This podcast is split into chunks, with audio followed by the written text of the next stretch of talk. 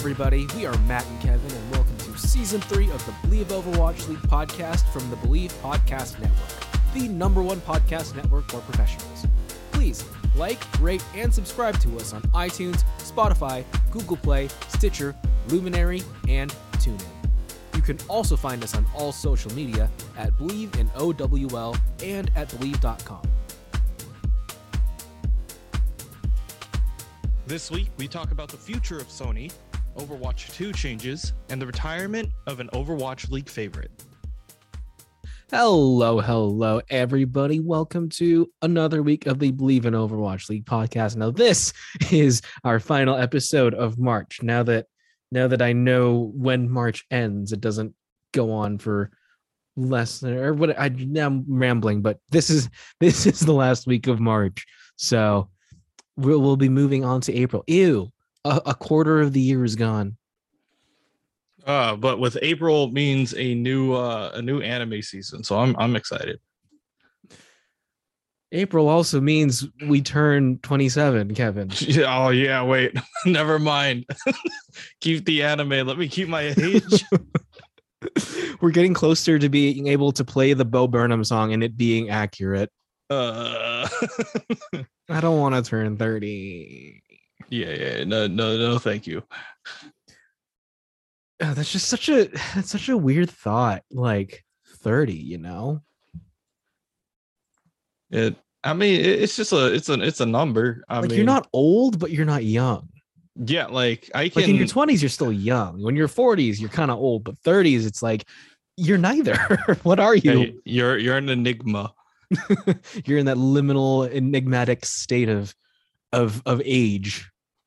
Yeah, you're allowed to like Space Jam unironically. Uh, so how have you been, Kevin? What's been in your life? Playing anything new? Watching anything new? Doing anything new? Doing Oh, anything man. old? um yeah, I guess uh I guess I can look at my schedule real quick and refresh myself on what actually happened this week. Um yeah. Uh this this weekend was really hectic for me. Uh I mean I casted I think four different tournaments Oh damn! That's in a lot two days. In two days. in two days. So Was that- was yeah, two a day? okay. Yeah. So uh yeah, okay. So on the 26th, I woke up at 6 a.m. to catch the beginning of uh European yeah, to catch the beginning of the European March finals for Pokemon Unite. Um immediately after that, I ended up casting uh North American early round finals until about 4 p.m. So me and the co-caster, co-commentator, we co- we covered everything up until the last four matches because that's what's going to go on the live broadcast. So like the official Pokemon broadcast, we covered everything else that wasn't those games.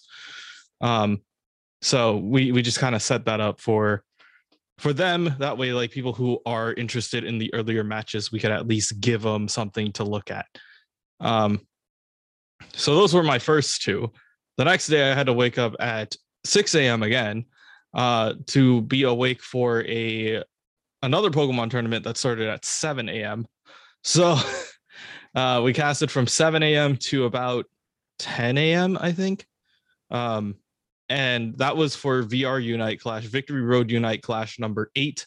I've done seven of the eight of them. I was not invited to the first one. I don't know who was on that one, um, but they got us from two and so forth, and we've been there for, geez, it's been officially six months on that podcast or on that uh tournament cast. So it's been a really good gig and a very consistent gig. So I'm really happy about that. Um, after that, we did uh, my casting duo and I ended up doing a couple matches of the Unite for Ukraine tournament. Um, which I mean, I'll get into it later, but like we were originally slated to be on the official broadcast for that, um, for Pokemon Unite, Unite for Ukraine. Um, but because we had this tournament before, they decided literally the night before to cut us from from the broadcast channel. Oh wow. and like me as a caster and commentator like i like we helped plan this thing for like the past three months. Or not three months like the past three weeks. They brought it up at the beginning of march and we were like yes this is how we should schedule it. This is how we get around this tournament. And then like last second they're like okay yeah we we can't have you on hopping in the middle of our tournament and i'm like okay uh that's that's great i guess After So- they telling you now after three months of planning. After like three solid weeks of planning Oh, like we weeks.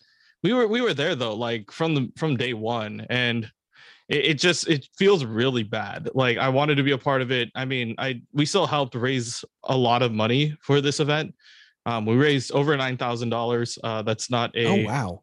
that's not a dragon ball reference but we we did. Um and yeah it, it's really cool to see like a gaming like group get together and say like we're doing something like bigger than just the game. Um it was an interesting event nonetheless. So we ended up casting uh, i think like three or four rounds of that. And that was a, a really good experience overall. So now that i am uh i'm done casting that for a little bit i had monday to kind of catch my breath a little bit. Um and yeah now we're recording this on a tuesday. So yeah my sleep schedule's all over the place. Some days like i really want to be out super late and other days i'm like waking up at six in the morning to cast some pokemon. So yeah my schedule's been literally all over the place and it's not a it's not great I mean, you're still young enough to be able to do it, Kevin. In three years, yeah maybe one, not. once that april 24th rolls around again like i don't know if i could keep this up just kidding no um we'll we'll, we'll figure it out Why Uh, are all about- these tournaments so early though? so the, the first ones make sense because they're in Yeah. Europe. The like uh the VR Unite Clash one is main is like mainly in Spain. Um and then the you know European like early rounds are like noon to them, but it's like 6 a.m. for us. And I'm just like, uh could you not please? Uh, but yeah, I, I understand, and I feel like uh, here's another thing. Like, I feel like gamers are like night owls. I I don't understand why we have like early morning tournaments, um, unless it's just like super late for them. But like at the same time, it's just it's a, it's a lot of work. But I'm I'm fine with it. It's fun. That that Um, one event you came down here for, um, that Uh, was the the tailgate. Was it like Yeah, the tailgate morning or something? It was yeah. Who's doing It was tailgate at six in the morning? That's what I was saying. I was telling him like I I get it. The event is in Iceland, but why why Tailgate who, afterward. who at like UCLA campus, like a bunch of college students are not gonna wake up at seven or eight in the morning to go and watch, you know, some Valorant, right? We won't even Um, get up that early for class. Exactly. Like I get it. We have incentives like donuts and t-shirts, but like still it wasn't it wasn't like amazing. Like I wish we could I, I I wish games were a little bit later. Um, but at the same time, I do understand like this is how it plays out for them. Um, so yeah, it's just it it it is what it is, even though like I, I don't really agree with it as a as a player. I, I hope that we can get more done, you know, like or, or just have it later in the day so that more people can like come home from work and watch the games. But I get it, like we're in different time zones. We just need more tournaments over here in NA. Uh, what about you, Matt? How's your week? How's everything going on your end? My week has just been just busy upon busy upon busy. Um, so Saturday, uh, Saturday I went to go see Jo Koy, which was really good. I think his opener was, I think it's like Jeff Gila or something. I can't remember his name. He was in the um the special, like the his his Philippine special, and he's also going to be in his movie coming up Easter Sunday. Um, he was really good. I think he's half Filipino, half Indian. Um, Jo Koy's half white, half Filipino, but like his opener was really good. Like there were periods during that opening act where I literally like could not breathe. And I'm like, oh God, is this how I die? Laughing at a comedy festival, just ugly laughing, just not breathing. Um, so it was like, it's a weird feeling. Have you ever laughed that hard, Kevin? Like where you like legitimately cannot breathe? like where you almost die. Yeah. And yeah. yeah, I, I think I, I don't remember specifically when, but I think I have at one point. Um, yeah, it's really difficult because like it's funny. Like as as a piece, you're laughing at it because like you you understand it that that's comedy. It's good. Um, but like at the same time, you're like, just stop. I don't want to die right now. You I need to breathe. I need air. Like Oxygen is our friend. like pause and just just accept like pause for the laughter you can pause you don't have to keep going like i get that like timing and pacing is a thing and you only have like x amount of time on stage but also like it doesn't do to kill your entire audience by making them laugh to death um oh god that reminds me of a did you ever read like rl stine stuff kevin Uh, yeah, I read a couple. so there was a, I think there was a collection that he had. I remember reading it in elementary school. I think it's like called the 13th hour or whatever, but it's a collection of like more, I guess, older, like for like high school kid um horror stories. Yeah. And in one of them, it's like it's about clowns or whatever. And then they just they they tickle kids and it's like they say you can die laughing. And just like I just immediately thought of that right now. It's like I felt like I was gonna die laughing. Um and, and Jo Koy was pretty good still. I um his set was a lot of because he this was um this show that I went to was being recorded for Netflix, and I think the day after was also being recorded for Netflix as well. Um, and I think it's the same tour. I think I went to two dates on the same tour, honestly, because a lot of a lot of the jokes that he said were um, the same as the last time I went to see him. Um, but some of them were still different. So um, still good. We still got to see new content, but I mean, I I didn't realize that I was going on the same tour, but it was still fun. Um, there were still times during his set also where I was laughing so hard that I thought I would die. I think my only complaint was like he opened his his set on like a semi anti-mask thing. He was like, I'm so glad that like we don't have to wear masks anymore. Like, look at all these people not wearing masks in the front row. And I'm like, oh God, come on. Really? Really? Um, so that was my only complaint about his show. And then Sunday, I just kind of did a bunch of um audio work and downloading sound effects and making soundscapes for the play I'm in. And then yesterday, uh, I started, I did a read through for another play that I'm doing, a different one. It's a production of Neil Simon's Barefoot in the Park, where I play the 30 year old or mid 30 year old telephone repair guy when I think I am the youngest person in the cast and I'm playing a 30 year old person who's, which is older than me, which is just, God, 30s. I'm not ready for that. And then today I got to finally, we're, we got, I think today and tomorrow we're going to be in the actual theater prepping for the play. And then we have to be out for two days and then we come back next week to prep again. So it was cool, like actually hearing the sound effects being played on like the actual speakers.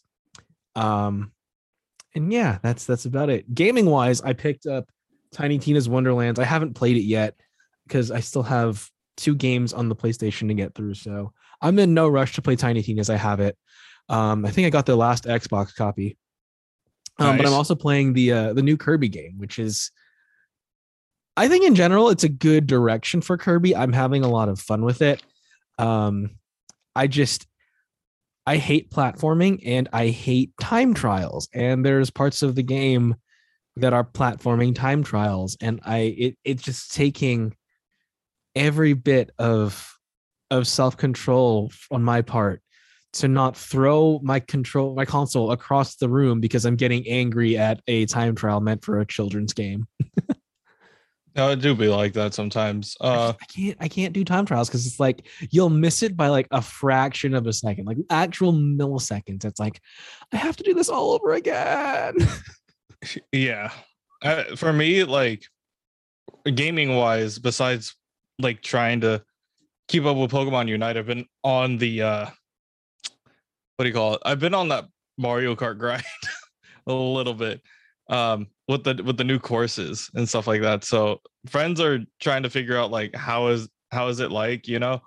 Mhm. Um so it, it's pretty cool to it's pretty cool to run some of the older ones that like I have fond memories of. For example, like uh, you know that co- besides the coconut mall meme, but like actually that and um like yeah, coconut mall, Choco Mountain, and uh it, it's just it's just a lot of fun running those again. Um and especially in like better graphics, you know.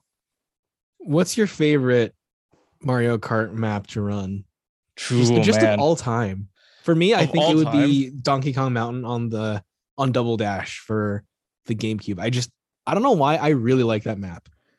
Uh I can I can make everybody hate me by just saying baby park. Um Oh, No, I'm, I'm just kidding. No, um, my my personal one, I like Waluigi Pinball. Um, that was on the DS. oh I didn't play Um, that one. That that's like one of the ones that has like it for me. It like the soundtrack is like iconic for me uh, because uh, we we used to play that all the time for um like during during school. You know, you would like go out after school, hang out with all your friends at the park, and just play Mario Kart Yeah. um do the same thing during lunch you know so that's that's why uh that that course in particular was like when i when I came around to like my pick i loved drifting on uh on waluigi pinball it's just a personal pick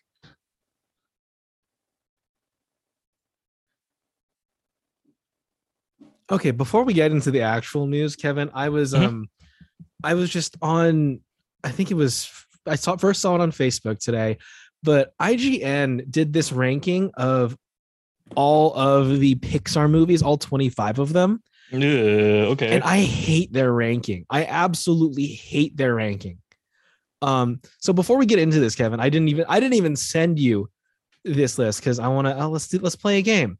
What do you think?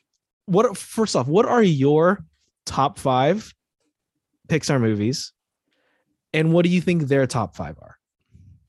my top five Yeah, pixar movies and, then I'll tell you mine, okay and then after you after you say yours and theirs, I'll tell you what mine are. Then I'll read through all of them.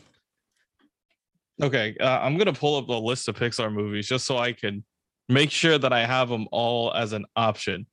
Um, I want a list of Pixar films. There we go. Cool. Ooh, wow. There's a lot of good ones. For me, I have a personal connection with Up, so I think I have to. I wouldn't put Up as the best. I still think The Incredibles is one of the better ones. Mhm. So for I, I would okay, top five in no particular order. Um, The Incredibles, Ratatouille, Up, Toy Story the original, and Finding Nemo. I think those are like my top five just because like they're all solid movies. Yeah, and like i mean those resonate with me they're personal but like i i liked those films like growing up for sure. Hmm So, what do you think their top five are? And then I'll tell you what my top five are. ooh their top i bet okay. I bet they put I, okay they probably put wall-e uh i'm this is just from like a like a standpoint right like okay okay Just an I from an IGN standpoint. This is from the IGN stand- stat. This is, this is not not good. like I, I can't get in the head of IGN staff, so I might as well just guess like my bottom or like the weirdest five, and then just hope that it's correct. Okay, what if they went Cars, uh, Onward, Coco, Inside Out, Monsters Inc. You just have no faith in IGN. I have zero faith in IGN. Oh man. Okay, so my top five. Um, I can't. I can't tell whether I'd put Ratatouille or Incredibles up in my top spot, but those are my top 2 Then Up, then Toy Story, yep. and then Monsters Inc. for me. Okay. Those are my top five. I just I love Ratatouille so much. It's it's such a good film, and then you know I'm a superhero kid, so Incredibles, of course, has to be up there. Um, and then Great score, honestly. Like Anything been- with Michael Giacchino's score is is amazing. I had to um I had to look for a little bit of the Incredibles for the uh the play that I'm doing because we're using part of the score as uh, a background track for the play. And then I started listening to it because I had to find a specific sound. And then it's just like this soundtrack is such a banger. I can't believe I forgot how good the soundtrack is. And like I own the Ratatouille soundtrack, so I know how good that one is, but just I don't think people appreciate how good cinematic music is, especially with Pixar. Um, Yeah, it's it's one of those things that's like it's underrated until you really pay attention to it and you realize how important that is. mhm. Like if you played the four notes from like uh married life from up, right? You you know the four notes. Like-. Yeah, like when you hear that, you you just don't know if like you don't you don't know how to feel. You feel like this nostalgic Right. vibe of like, should I be happy in this moment or is this the correct like should I be reminiscing happily or is this a sad moment? Are you gonna brace like- for that that one moment within that first 10 minutes where it's like, oh, good feelings gone? Oh yeah, true. Yeah. okay, Kevin, Okay. before I go through the list, have you seen all 25 Pixar movies? I have not. Um I think I've seen most of them. I don't I I don't think I've seen I know for sure I haven't seen The Good Dinosaur Mhm. and I think I I did not see Onward. Okay, those are the two I haven't seen. I haven't seen And Luca either. I saw Luca. I think yeah, I think everything else I've seen. Okay. So those are the just the only two. All right. So from worst to best, here we go. Number We're going- 25. okay, we're, we're starting at the bottom and Starting then at the bottom. up. Okay. Started from the bottom. Now we're here. So Cars 3, 25. Cars 2 is 24. Finding Dory is 23. Monsters University is 22. Uh, The Good Dinosaur is 21. uh, Brave okay. is 20. Cars is 19. Onward is 18. Turning Red is 17, which I think is utter blasphemy. That, Like, yeah, that's pretty high up there. utter blasphemy. I think that's so low for it, actually. I think that needs to be higher. Like, honestly, I laughed harder at Turning Red than I laughed at a majority of the films on this list. And I think it was a lot more relatable. And also the facial expressions. Like, I feel like they did something very different with Turning Red that I feel like should have been recognized better by IGN. But the film's getting torn apart by film critics. So, kind I, of. I love I like turning red, but we could go Oh, into so we could go into that after this. so 16 was Luca. 15 was Soul. 14 was Incredibles 2. 13 is A Bug's Life. 12 is Toy Story 4. 11 is Ratatouille, which I am so mad about because I felt like that one should be top 10. okay. Ratatouille is top 10. Like I will fight you. Minimum. I will fight you on this. Toy Story 2 is number 10. Number 9 is Up, which again, I think that's too low. Yes. Finding Nemo is eight. Monsters Okay. Inc. is seven. Coco is number six, which Okay. Coco was good, but not that good. not it did not good, beat Ratatouille. for sure. And now they're top five, Kevin. Oh no. Inside Out, which was Uh, good. I think it was good. I don't know if I put it top five. Yeah. Toy Story, which is Okay. Yep. this one I hate. I absolutely hate this movie. Wall-E is number three. I think Wall-E Wall-E's the stupidest movie that I've seen in a while. It wasn't like I will admit for me, like the effects and the animation and just like the space atmosphere was good, but the story was complete garbage. It's like it, it's just I I didn't feel anything while watching it. And then at the very end, it's just like it doesn't make sense because you took out his memory chip. How is he gonna remember anything? I mean, yeah, well, I could go into It's discussion of Disney Wall-E. magic. It's Like- Disney magic. I, I think Wall-E was made to be a warning. Um, it is, but just eh. yeah. I mean, It's it, not- it it depends on how you vibe. It I don't really think didn't work. I don't think it's a top like for sure it's not a top 5 Pixar movie. I could agree with you on that. But like I mean I, I felt like it's it's one of those like challenge exercises where it's like Yeah. take take a robot and try to make it, you know, personable. I feel Um, like that you could argue top with- 10, but not Okay, top yeah. five. Yeah, not top 5. I could argue top 10 for Wall-E, but not top 5. Toy Story 3 was number two. Okay, wait, wait, wait, hold on. Wait, then Toy Story 3 is number 2. is their number two spot, which I, I don't know how to feel about it because I I felt when I watched Toy Story 3, like the the incinerator bit was just a, a mood. It was it was a trip. Yeah. Like you you could feel there because I feel I but partially I think that was like the nostalgia though. That's the Yeah. nostalgia trip playing. Yeah. because we grew up with Toy Story and seeing like that potential violent end to them all, which we know is not going to happen. It's Pixar. Yeah. But it I, it tugged on the heartstrings for sure. I, yeah, it cashed in on the nostalgia 100% and like Toy Story 3 as a number 2 slot, I feel like Toy Story 3 is only as good as when you remember watching Toy Story as a kid. Right. Because like the ending of Toy Story 3 is the reason why it's like talked about. Like, yeah. Yeah. the the passing of the torch to the next generation um but like i wouldn't like over the original toy story i don't know fam It's also very it's surprisingly dark for Pixar to be Oh, yeah. honest though. Like they went in a I mean, you had to deal with lots of dark turn with yeah, Lotso's so creepy. Dude yeah, So having sca- to deal with lots of Actually really scary when you Yeah. think about like his character. character and then which leaves The Incredibles as number one. So okay that one I can agree with. i can i can i can acknowledge the incredibles being you know a good like if you if you said incredibles is a top pick i would not blame you but like okay wait let me let me ask again where did up land Up was number nine. nine. Barely top 10 okay.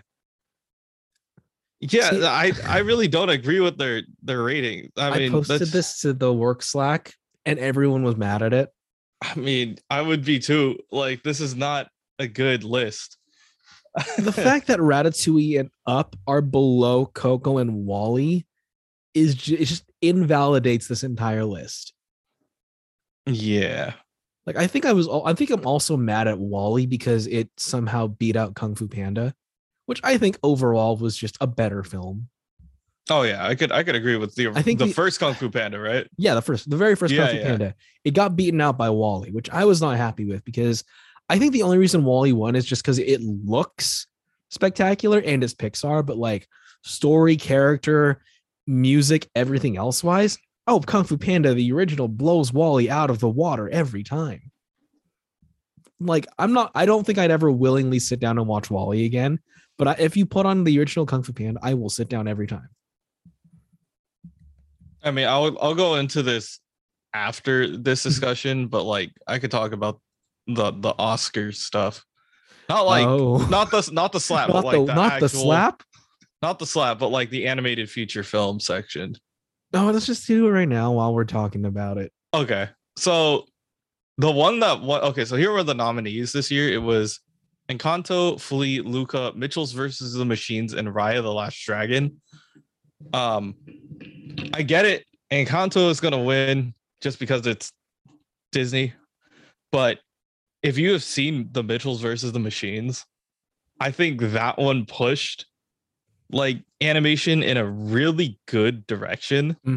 Um, and it's fun. It's, It's made on by my this list to watch. I yeah, it's seen it made by the but- same company that made, or like it's the same animation studio that did Into the Spider Verse. Oh, So, snap. so like when you watch it, you're like, okay, I get the vibes. Like I understand why this is like this. Um, but when you enjoy it from, especially as a point of view from like an art student, Mhm. you enjoy it for like okay they're mixing this medium with this medium or they're trying something different here and it's it's a lot of fun um yeah, it may not have you know a banger song about not talking about one of your least favorite relatives, but But that wasn't even nominated. That song, so that invalidates that point completely. exactly, but like, yeah, Mitchell's versus the Machines. If you guys haven't seen it, it's on Netflix. Go and watch it. It is it is an amazing, fun animated film, and especially if you liked Spider Verse, like this is the same thing, just not really tied to like you know a bigger, um, like a bigger universe overall. Mm-hmm. See, the thing is, like, Encanto wasn't even that good of a movie, to be honest. Like, I mean, I, thought it was solid, but like I don't think it was. I don't think it it pushed it in the direction that Mitchell's versus the it Machines didn't do did. anything we haven't seen Pixar do before. exactly. Uh, well, yeah, this is this is a sig like same Disney vibe, like, Right. but it It's it doesn't. very Disney. yeah, it just it feels like It's the playing it same message. And yeah, and it's very safe. Like Mitchell's versus the Machines was like super like out there. It had like it had this really weird like take to it, but like when you enjoy what they're putting out, you you ex- you like embrace it even more. And yeah, I I would have loved to see it take take the stage, honestly, but that, that's just me. That's just me. I, I feel like if you watch the two, one is definitely better for the wider audience, and the other one is just like amazing, um, as from an art perspective and just from like a story perspective as well.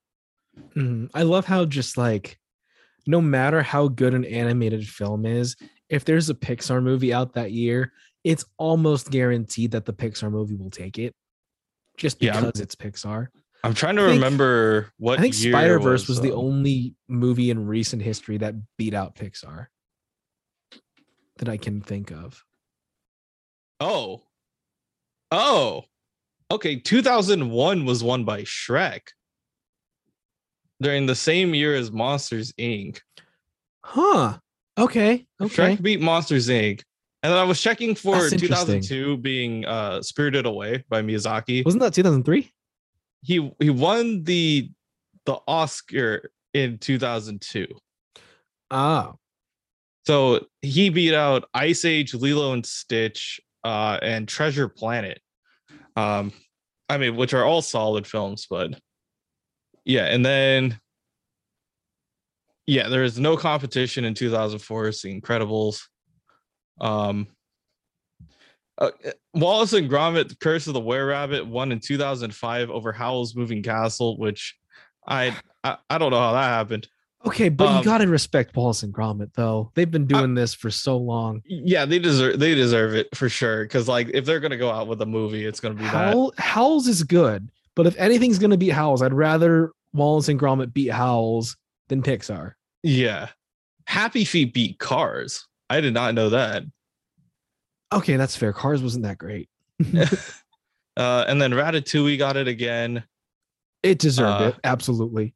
Yeah, and then yeah, you you mentioned Kung Fu Panda losing to to Wall-E.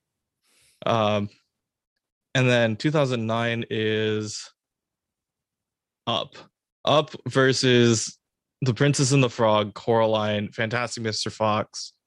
Um, all solid. All solid, but no, up takes that for just for the opening alone.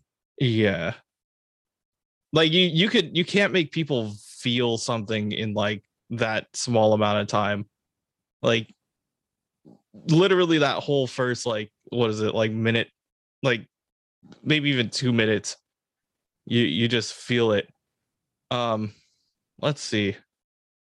Yeah, I'm trying to remember in recent history when was the last time that besides okay, yeah, Spider-Verse is the only time that a Disney or Pixar film did not take first, did not take home the Oscar. Yeah, I, I really do wish it was Mitchell's versus the Machines, but because that one that one was fun. But yeah, once again, I can't vouch any harder for that. I'm gonna swatch it eventually. I just I I need to finish um watching the show. That what am I watching? Money Heist. I'm watching Money Heist, and I have to watch Dune because it's due back to the library. But then I'll watch Mitchell's versus the Machines. Yeah, I, I was. discussing well i mean this is another like really random topic but like we were talking about like isekai stuff at at work and they're like it was super funny because like they were just legit on the topic of anime and they were like kevin what is your favorite isekai and i just looked them dead in the eyes and i'm like yo you're not gonna believe it there was this one movie where michael jordan like plays basketball with the looney tunes and they're like, "Are you talking about Space Jam?" I'm like, "Yeah, Space Jam's the best isekai." Um, they're like, "You're not wrong," and I'm like, "Okay, the only second answer that is correct is the Jimmy Timmy Power Hour."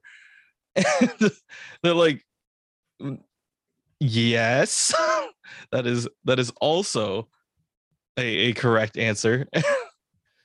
but yeah, it, it was really tough to like try to explain to them how big like those events were. Mm-hmm.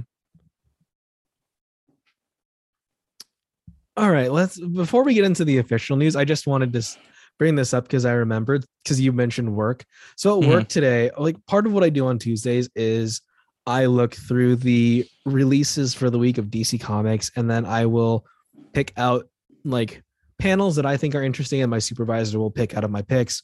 And that's what we publish on the weekends as our fan review post. It's like we'll post an, an image and then we'll have a copy option like a joke or something. It's like, oh, what did you think of this comic this week?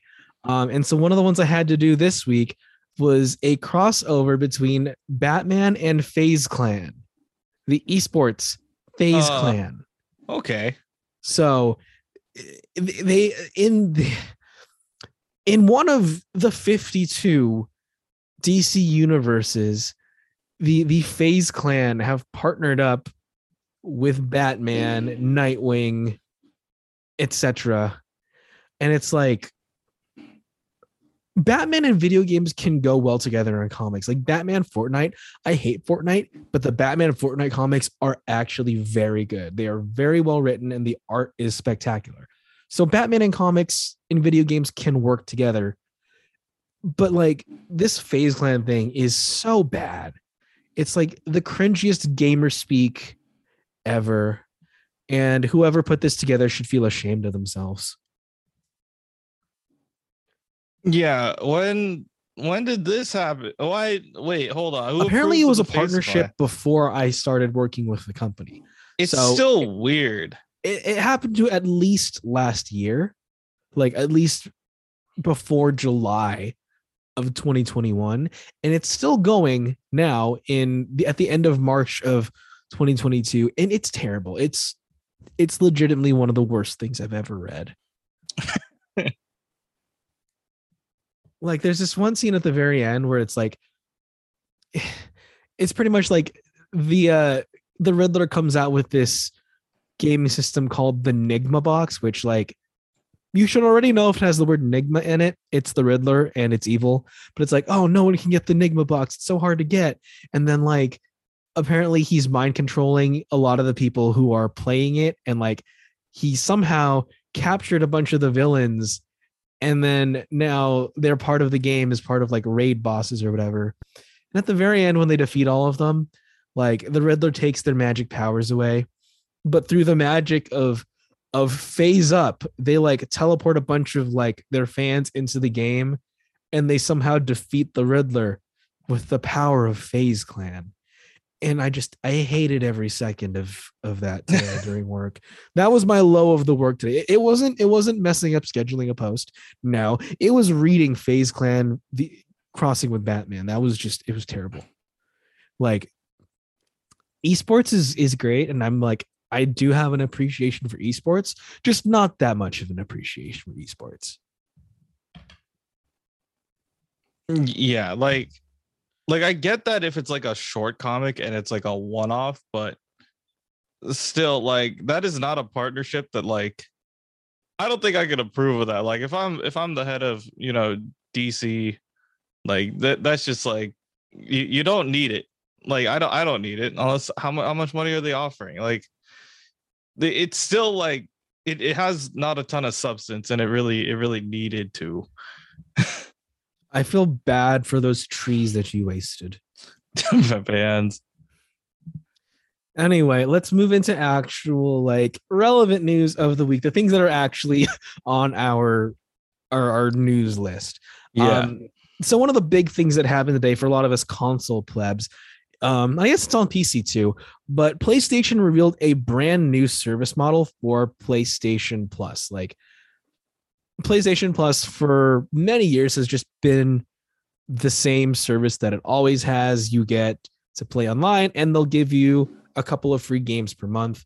Um, it's announced today that they're coming out with a brand new like three tier system for PlayStation Plus, and they're also getting rid of their PlayStation Now service. Um, but so whenever we do get this, um, the everyone who currently has PlayStation Plus is going to be moved into the bottoms here, which is called PlayStation Plus Essential. And it's the same service that exists for everybody, no change in pricing. And it includes two monthly downloaded games and everything that we have so far. Uh, going one tier up, it's called PlayStation Plus Extra, which is everything from the bottom tier, but you get around 400 PlayStation 4 and PlayStation 5 games that can be downloaded anytime while you're a member. Um, it's going to have first party and third party games. Um, but the difference between this PlayStation Plus thing and what Xbox is doing with their Game Pass is that you won't get like the first party games on this service. So, kind of like how Halo was available day one for Game Pass, we're not going to get, for example, the next Spider Man game on PlayStation Plus. It's it's not going to happen on any of the tiers. Um, so this plan is going to be $14.99 a month, $39.99 quarterly, or 99 per yearly. Um, that's in US dollars. And then the final tier is called PlayStation Plus Premium. It has everything from the bottom two tiers, plus 340 extra games from the PlayStation 1, PlayStation 2, and PSP for streaming and download. PlayStation 3 games are available, but you can only stream them, you can't download them. Um, and it's going to work on PlayStation 4, PlayStation 5, and PC. Um, and you'll also get limited time time limited trials of some games. Don't know exactly what that means, but the charge for this uh, tier is going to be $17.99 a month, $49.99 a quarter, or $119.99 yearly. So, um, this is interesting, I guess, because on on one hand, I don't think I don't know if anyone really needed this service, I guess, but like at least they're not charging if you just want to like keep the same service. I will say that it is at least allowing people to go back and play through their older catalog of games. I'm not sure why they're not allowing us to play like first party games on this service when Xbox is doing that. And I think you would, I'm guessing it might have something to do with just like business negotiations or like legal or or something on the business side of it. But if Xbox is doing it, wouldn't you at least want to match to their level of what they're doing? Yeah, it it's one of those things where like competition is better for the consumer. Um I I would wish that, you know, PlayStation made those first party things like readily available, especially especially like the exclusive launch titles.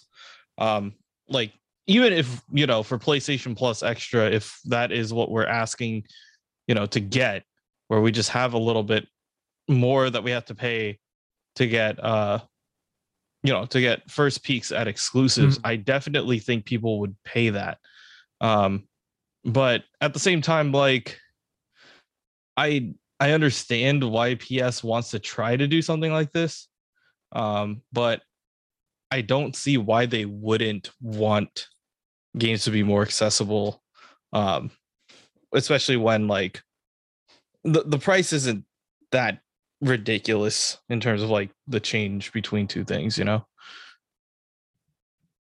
I think my guess why they're not doing the first party thing is is because it's to keep the cost down.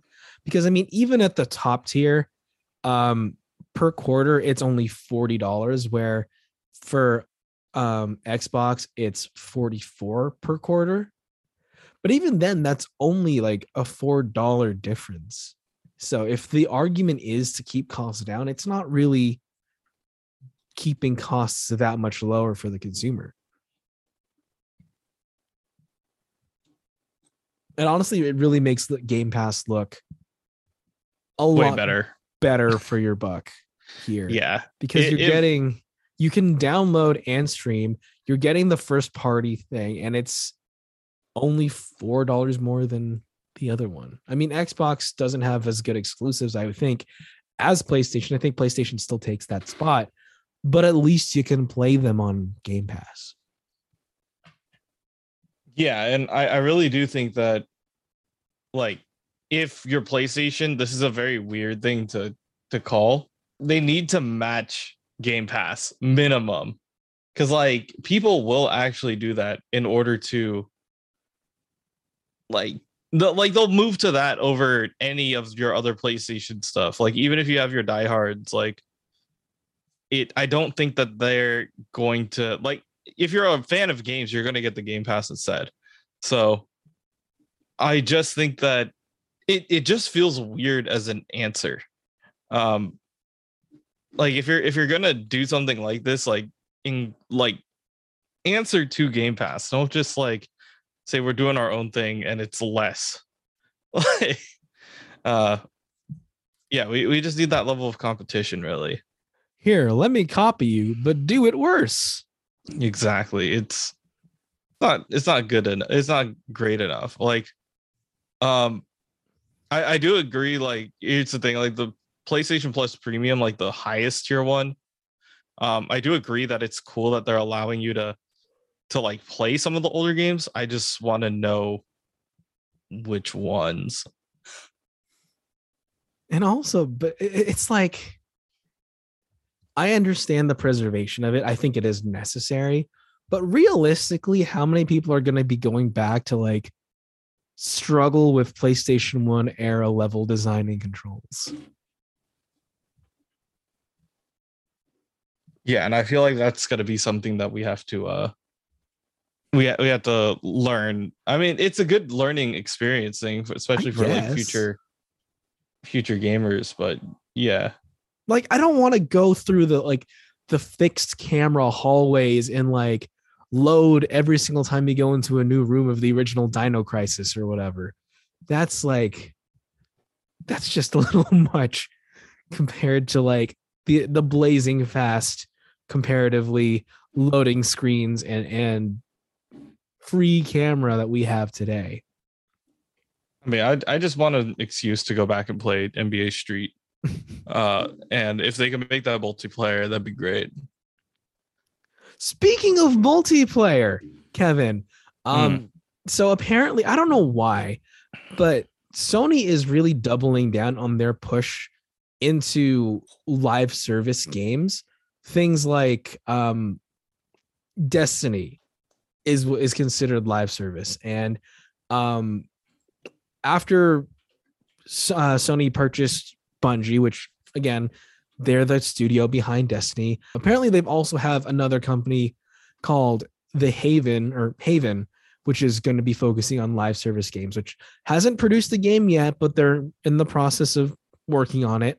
But apparently, that's where Sony's focus is going into the future, creating games as a service and and making the multiplayer their focus. Although they are assuring us that like single player games are still going to exist. Like Horizon is single player, Ghost of Tsushima is single player, Spider-Man is single player. Like all of the games that they are really known for, all those really good exclusives are single player games. So on the one hand, it's like I guess maybe they're trying to they're trying their hand at making games as a service to be that quality. But on the other hand, it's like, why not just stick to what you do best? And instead of investing all this money into games as a service, why not make better experiences that are still single player? Because like everybody can play a single player game. Not everybody wants to go on the internet and get ganked by a squad of 12 year olds. Um, and like, I think it's, it's, I mean, Destiny has its own thriving community, but I feel like every single time you have games as a service model, it's very risky because something like Anthem, Anthem was supposed to be the brand new biggest thing. It completely failed. Um, what was it? What was that, that game that was trying to compete with Overwatch, like Battleborn or something? Yeah. Like that completely failed. It, it, it, it lasted a couple months and then it, no one wanted to play it. Um, there are so many games like there, there's one I'm thinking of right now. I remember the trailer very distinctly had a robot and everything. Um, but like these games keep popping up, and unless you're you're coming from a big company, and even if you are coming from a big company, there's no excuse that you're going to succeed, and it, it you're gonna have to, and like if you want it to succeed, you're gonna have to be devoting so many so much so many resources into it you're going to have to keep developing it and it doesn't just obviously I'm not in game design, but it just doesn't feel like it, it has the same risk to reward, I guess, considering just how often these things fail. Yeah, I I do like I don't I don't know if this is like the right direction that that Sony wants or should take, honestly. Like here's the thing, like a lot of PC games are already live service driven. Um and same thing with Xbox in general. I do understand that there's more money in those kinds of games, but like I feel like the single player like experiences that Sony has been putting out recently are way better like as just like exclusives in general or just even as like like just selling points as is um the only thing that I like I I would hate is like if they went back to the single player stuff and only did DLC, but I don't think that that is their their game plan. Like when when you played like Spider-Man, right? When like that's a great single player exclusive for the PlayStation. Um but when you like if there is DLC, like if it's an extra chapter that they happen to to like work in on another one, like I'd be okay with that. If it's like extra costumes that people want to want to get, like that's all good. Um, but I don't know if this is the right push for Sony to try to like get their hands in the, you know, in the MMO or, you know, multiplayer like space at the moment, you know?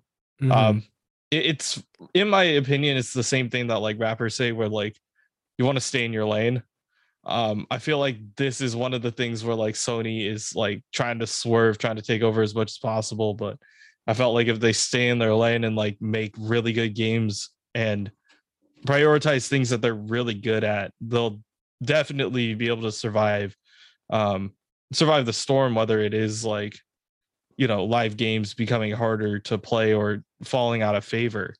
Um but i i don't know. Uh the if they want to focus on live service games, if they happen to like make them really good, um, that that's good on them. But I feel like their single player experiences are honestly where I end up gravitating towards, especially for like mm-hmm. PlayStation and Sony uh, and like Sony stuff in general.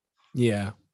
And it's like I can understand if they were going into competitive games, but things like things like Destiny aren't competitive. Like it would make sense for competitive games because like you could potentially create an esports scene around that. And that's where money and longevity could potentially lie. I feel like those are the games that really tend to do a lot better over the years and have stronger community and more money behind them. But just like creating another Destiny doesn't seem to be the way to do it. I feel like Destiny has that cornered, you know?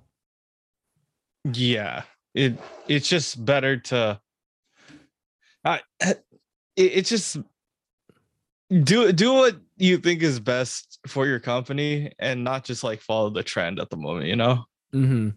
i don't feel like this is the best thing for sony but hopefully they prove us wrong. Like honestly it'd be really cool if they actually produce something that is of the caliber of something like ghost of tsushima or of horizon or something yeah, like those games were were amazing as is, and I feel like you know Ghost of Tsushima, like I went over to a friend's house and he got a PS5 and he played like his dad was playing Ghost of Tsushima um on like a big 4K TV. Ooh. And like that was amazing. Like just looking at looking at that was like beautiful. It's one of those things that's just like you could you could you could uh, embrace and enjoy like the the specific details that they put into the game.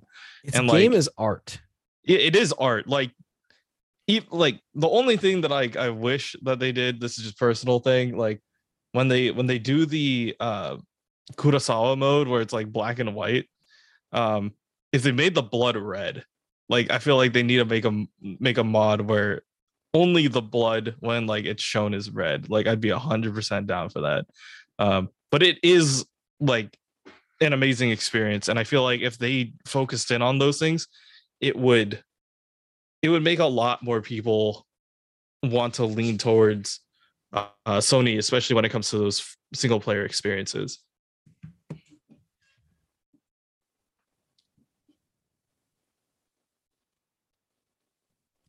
So moving on from Sony, um, here's an interesting update in the world of um, gaming in Ukraine and Russia. Um, so we we mentioned last week, I believe it was last week, that in order to kind of combat the sanctions and whatever that entertainment companies are placing on Russia, Russia was advocating for its citizens to just openly go in, or they were considering legalizing piracy uh, of this content, which again, it's its own can of worms. And if you want to hear our thoughts, you can listen again to last week's episode. Um, but this week in, in Russian news, um, the developer Four Quarters, which created um, games like Loop Hero, uh, which is a, a deck building roguelike, which has been highly regarded um, they're encouraging Russian citizens themselves to just pirate the game if there's no legal way to to purchase that game. Um, I honestly really don't know if this is a positive thing or a negative thing because on one hand like piracy is is its own can of worms and some people like it some people i honestly like in general i do pay for my media there are things that I, I have pirated, mostly TV shows. Um, don't come after me, people, please. Um, I've watched occasionally watch a TV show online or whatever. Like, what is it? Anime, kiss anime. We've we've all done it. Um, yeah, but like, oh no, it's not even pirated. That's streaming. I didn't even download it. Does that count? Yeah, exactly. It, Does that it, count as pirating? It doesn't. It doesn't. It doesn't. It doesn't. It's it's. We didn't save it. We didn't download it. It's just Okay, it's just cool. on a site. Yeah, so I, I I don't pirate things. I just occasionally will stream them, but generally I will purchase my media. But then again, like on on the other hand, it's like it's it's the developer saying to pirate their own game. They're not contributing to the economy of Russia, so I feel like there isn't. That's why there isn't backlash here. But then does it like does that also undercut what the other entertainment companies are trying to do in pressuring Russia, or at least outwardly pressuring Russia. I, I don't know how to feel about this, Kevin. I'm very I'm very confused as to like what am I supposed to feel? And again, like this has no bearing on me because I will never play the game.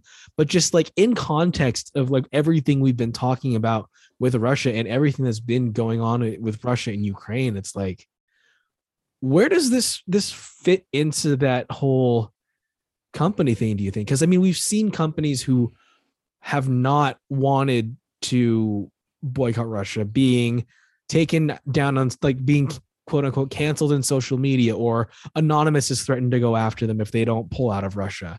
Um but then again there's the other side of it where russian citizens are just trying to get by but also every dollar spent there also contributes to the russian oligarchs in the economy it's it's a whole twisted web and i don't know where this fits in there Yeah, I get the um I get how some game companies would be okay with letting you know, letting people have access to their game.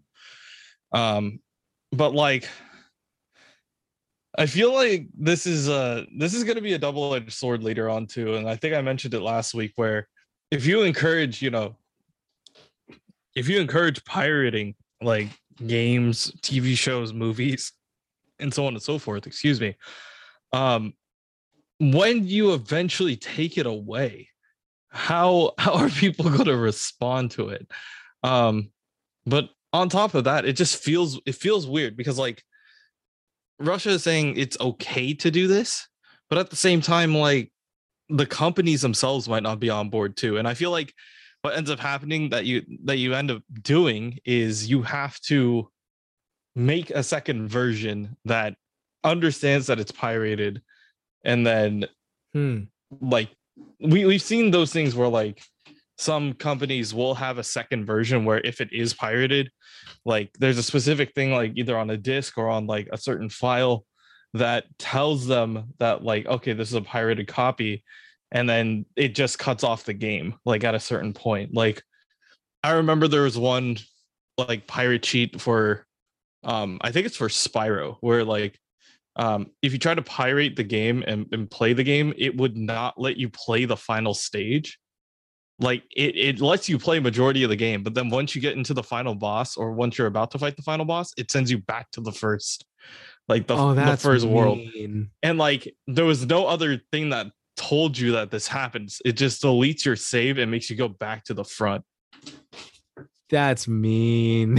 so it, it's just things like that. Like i feel like companies will start getting smarter and if it does end up being a thing where like it knows it's pirated it they're to start taking away some certain features. So um yeah I, I don't i don't i think that's the right answer or way to go about it. And if you know other companies want to continue to push it like just host it on a website and and let them download it um you know after either a donation or or something else. So we'll see how it works. So now we're going to move into actual overwatch things. And as the the native san franciscan i think it's it's more fitting that you talk about this one kevin. Yeah um super DeLisi, our our boy from the San Francisco Shock, has announced that he is going to be retiring. Um, I we we saw it coming. Um, he actually has like his retirement video is three and a half minutes long.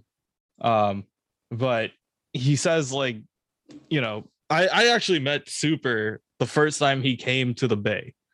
Um, I remember back when he was 17 five years ago almost five years ago now um where he came in him and like the the one who shall not be named who was also on the shock um were both there. And it was it was a barcade night in san francisco. And he's just like this awkward 17 year old he couldn't drink. He just was there to enjoy the party. And you know get to meet the shock fans. Um and it was like i was like this guy this kid he's just he's super young. I know that he's like excited about the game. Super um, young. yeah i mean i mean he wasn't even legal enough to like play in season one. So um they had to wait till he turned 18 to become like a part of the team. Um but yeah, I, I appreciated you know everything that he did. You know the huge Overwatch resume from like the golden stage, uh, winning certain stages, winning you know the Overwatch League championship twice. Um, definitely has done a lot for the game um, of Overwatch, and I I feel like more importantly, almost like at least gave us a little glimmer of of hope or like recognition. You know, um, he was the one who ended up going on Fallon talking about like the championship and stuff like that. So uh, we we have we have to thank Super for that. Um, and the funny thing is like for for a joke for for a while like the San Francisco Shock would post thank you Super very cool as like a as like a as a banner and and people are like oh no he's retiring oh no he's gone and then like he actually retires, and then everybody's like, "Say, please say very cool." please, say, please say very cool. Uh, but yeah, it's a it's a very like it's a very sad time to be a shock fan, considering that Um, there's the only person, the only player who is returning to the San Francisco Shock um, that would that has played in previous years is Violet. So Violet, like, don't get me wrong, he's a good player, but he is not the same leader that Super is. Super is a great IGL. Um, had the chance of being in a lobby with him once, and he is a, a great shot caller. He knows like he he's pointing out certain things like in match. And this was just a fan match. Like I I happened to hop in and it was it was an amazing experience. Um I I would say like honestly if you if you ever see like if Super ever comes back as either a coach or even an analyst, like I would be, you know, ecstatic. I think that it would be a great move for him. Um, but at the same time, like I get it. He's been playing this game for for almost five years now. And it's about time that he like, you know, steps away for good, you know, hangs up his gloves and like moves on with his life. You know, it's a, it's a good it's a good transition and a good time to do it. Mm-hmm. Um, so I don't blame him for retiring. This is something that's actually like for me, I'm I'm excited to see what he does next. Um, he's probably going to continue streaming. Um, still considered to be like a great personality in the Overwatch community. Um, we'll see if he revokes his retirement moving into you know Overwatch 2 or if another team might want to like sign him as a coach or something. We'll see what ha- ends up happening. Um, but yeah, I do think that this is this is a really interesting like time for the San Francisco Shock. Um, not con- well, considering that you know Violet's the only new piece, they're picking up pieces from O2 Blast, and they're also picking up a whole bunch of like new players as well. We have to see how you know the San Francisco Shock are not the same old SF Shock that we've you know known for the past couple seasons. Like this is definitely a very interesting time to see. So um yeah, it's it's only fitting that Super, you know, especially after four years of playing the game, is is eventually going to retire today. I feel like this, this is a huge loss to the Overwatch League as a whole, not just the shock, because again, he was like the fun, relatable, like very mainstream kid that was able to go on Fallon and not make the Overwatch League look like just the absolute nerdiest thing you ever saw. Like he was just he was just genuinely a funny personality and a really good player to watch. And I I don't know. I I, I don't know if I can handle losing him as a player. He's one of the people that I actually paid a lot of attention to. Um, but like, what does he do now? Now that he's retired, like he can he can do anything. Like he can go to school or go into like coaching or or etc. or just like not do anything entertainment related at all. Like the the world is open. He's only 22. He's still really young. He's you can literally do anything right now. Yeah, and I he's very young, you know, he can do a bunch. So I I do think that Super definitely has a career somewhere. Like whether it is going back to college or if it is you know, working on other things that are esports related. Definitely see that happening. Um, but I do think that he's a great spokesperson for esports in general. And um, I I don't see him leaving the scene completely. I do think that he's still he says that he still wants to be on projects with the shock. So maybe if there's like a you know boomers versus zoomers game, like I'd be 100% down to watch that. Um like like you have all these like new kids from O2 Blast who who they're picking up and who the Shock are now partnered with. But like if you saw that versus like a team of like super Choi, uh bring back Architect for a game, uh Dante, Moth, and like I don't know. You you can't not Violet. Violet's too busted. You bring back like uh Twilight or something like that, right? Like I would watch that show match, or like even bring back Sleepy. I'd watch that show match. like it, it's just there's a lot of really interesting like uh like combinations and you know content that they could work on. And um i'm i'm excited to see what they do in the future. Well best of luck to super. I do hope we see him around at least in some capacity within the next season. Like i hope they bring him in just once or twice just as a joke just like as a guest or something. But best of luck to super. Thank you for all you've done for the world of Overwatch and esports and the San Francisco Shock. You've been a great player to watch. Um, Still have that signed jersey though. That's that's gonna oh, be something. Oh man, I knew I should have bought a jersey. Now, if I try to buy one, they're gonna be worth so much. Yeah, I've like I think it's season three shock that I have signed. Um, Ooh. but it's uh it was an interesting time.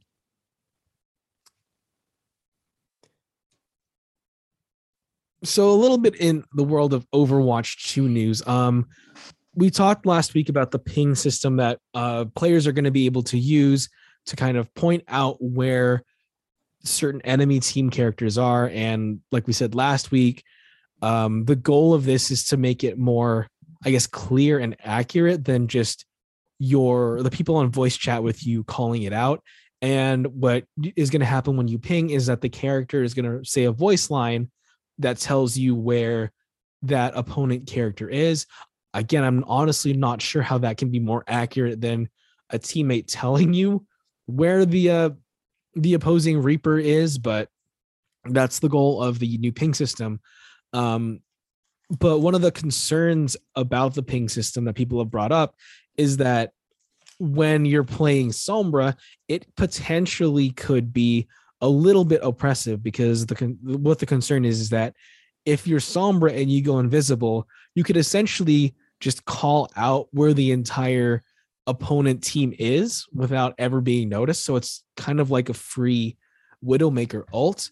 Um, and the way that the Overwatch dev team is um, is looking into this to to kind of combat it is according to um, community manager Jody, um, this is what they said in the forum. We agree that Sombra is the hero most affected by the system, and we knew this was going to be true if we decided to build Ping. She's the main reason for a lot of nuance in the Ping system. Sombra can effectively track one enemy's position now by informing their team that, quote, the Widowmaker is always directly in front of me uh, because of how we do silhouettes to the surfaces. I've talked to some high level players that do this in Overwatch now. Um, so essentially, it's Sombra can only ping one person. I don't know if that's accurate for everybody. I don't know if like if, if for example you're playing a soldier 76 you can ping multiple players or if it's just for sombra or like if you can only ping one or if it's just for sombra that you're going to be only able to ping one person but um, at least they are working on it. At least it's something that they're they're addressing and that they are acknowledging that it might be a little bit broken for certain characters. Um, but another character that might be getting a little bit of an update for Overwatch 2 is Brig because everyone everyone hates Brig and her shield bash. Uh, but so according to the official Overwatch forums, uh, user Vex Insanity using um, I, I guess this is leaked from some Overwatch League playtests that they've been doing on the new build for Overwatch 2. Um, according to that, the rumored changes to Brig's Shield Bash are there's going to be no stun, which I mean, we already knew that was going to come through because there's a lot less crowd control that's going to be happening in Overwatch 2. So stun is removed.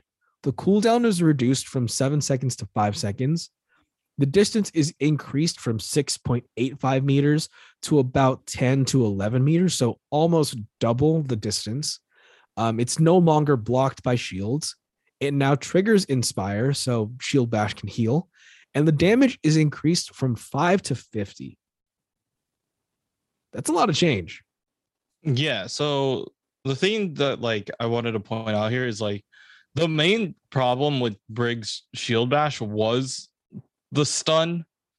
Um, and like I'm I'm glad that they took that away because like if they if they kept that and added everything else, it's just like whoa, okay, that's a lot. Um, but majority of these are just like allowing Brig to get into fights now, um, allowing her to to still be kind of like a damage dealer, but without having to worry about the crowd control aspect or getting stopped in the middle of like trying to make a play, which I mean, as a Rein player, like I felt the I felt the brunt of this like majority of the time. Like I would drop my shield for half a second and then I just get shield bashed. So um when it comes to this, like the fact that I feel like the most important piece of this is stun is removed and then everything else is just like secondary. It's just giving them the distance to work. So um overall like I'm I'm okay with these. I just don't know like I hope that they don't add another stun to some other ability. Yeah, I mean with with I don't think they would just because in general we know that crowd control is not going to be as big of a a focus in Overwatch 2. But like my question on it though is like is like with these changes are people still going to pick Brig as often? Is she going to be as effective without the stun because I know a lot of people do use her as a counter for Doomfist or for Somer because, or even Tracer because of that stun. It makes those really annoying, like very quick characters who have um, a low health pool. It it's an effective counter because you can stun and then immediately take that character out. But like with this change, is she going to be as effective or are people still going to use her as much is she going to be just used in a different context or is without her stun, is she even really that viable of a pick? Yeah, I feel like all those things are valuable questions, and especially since she is still a uh, she she is still a support. So being able to like have that as an option, I feel like is okay. Um because like they're they're taking away the CC and just allowing Brig to have a little bit more repositioning and damage. Um, I do understand how important that was, but like now it just relies more. I mean, I feel like what's happening with Overwatch 2, not only because it's a, you know, going from a 6v6 uh, to a 5v5, but also there's a lot more responsibility on certain roles to do certain things. So, like, if you are a tank, like, you have to be responsible for um, like protecting the team and trying to figure out how to keep everybody up. Same thing with supports and like DPS have to deal with, you know, their counterparts for once. It's not going to be a pretty easy one to one. There is going to be a lot of like work that has to be done in order to make it like in order to make the game balance, but also to like balance responsibilities.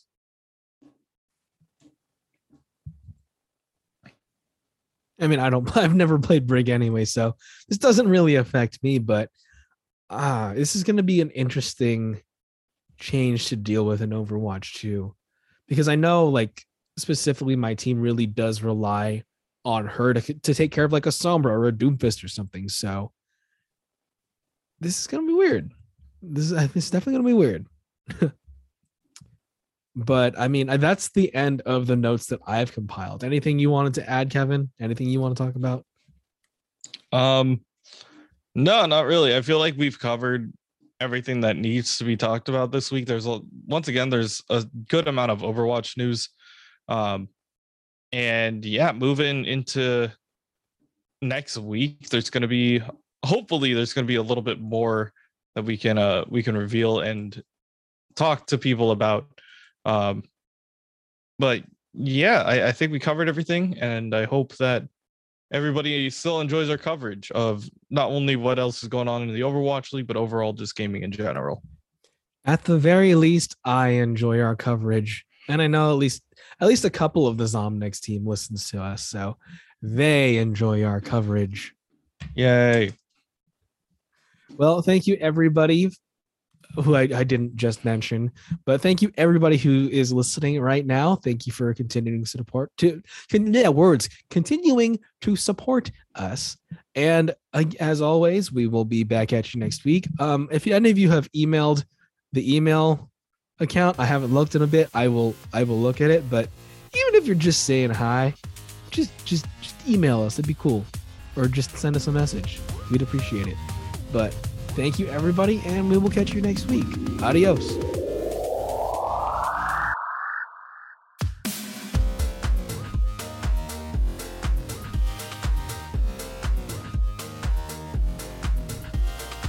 Next week, we bring you the latest in gaming and pop culture news.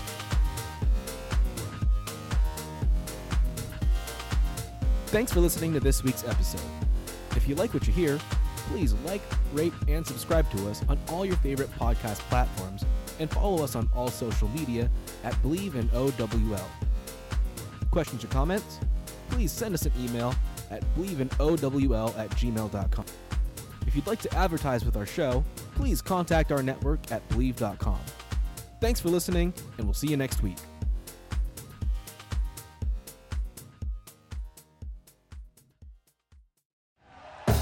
Thank you for listening to Bleav. You can show support to your host by subscribing to the show and giving us a five star rating on your preferred platform.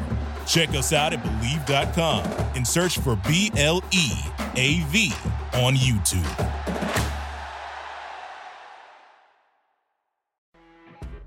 You know, when you're listening to a true crime story that has an unbelievable plot twist that makes you stop in your tracks? That's what our podcast, People Are the Worst, brings you with each episode. I'm Rachel. And I'm Rebecca. We're identical twins who love true crime cases that make you say, didn't see that coming, and we hate the people responsible for them. Listen to People Are the Worst now on Apple, Spotify, or wherever you get your podcasts.